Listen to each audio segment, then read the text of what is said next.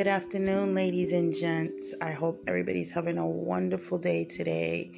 You know, I saw um, one of my my son's good friends. She made a post about struggling being a, a single parent, and so I definitely could relate to her.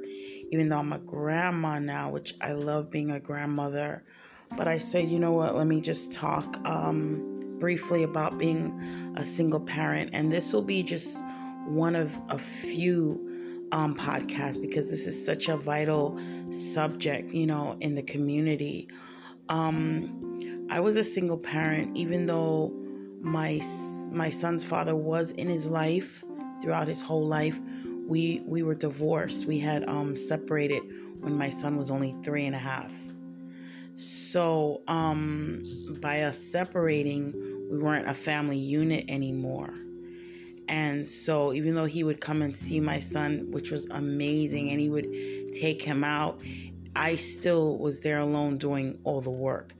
You know, the taking them to school, picking them up, working, cooking, cleaning.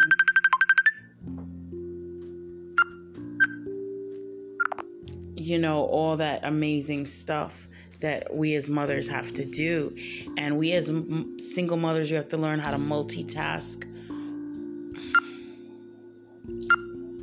we have like so many things that we have to do. So, um,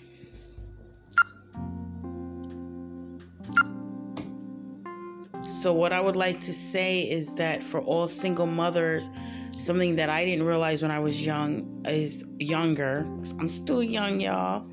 Um, is you have to develop a support system of other mothers so you can help one another you know, and you have to get together and have play dates, you know, with the kids and where the mothers can talk. And then you can even do something like um, one of the mothers can watch all the kids um, or not well as long as not too many kids because you can't watch that many kids at one time. You know and the other mothers go out and then the next week or month then they reverse it and then she goes out and then one of the other mothers stays. So this way you can get a break and not have to worry about paying a babysitter. I mean there's lots of things you can do you know um, you have to think of things to keep the kids busy so you can have a little bit of time for yourself. Um, it's just you know my biggest thing is get a support group going of young mothers middle-aged mothers whatever grandmothers to come together and support one another through what you have to go through as a single parent because it is very, very difficult. My daughter's father, he wasn't there. He was in and out. He would he was like the wind. He would come whenever the wind, you know, when the wind blows and then you don't see it again for a year. That was my daughter's father. So he wasn't really he wasn't there at all. Um yeah.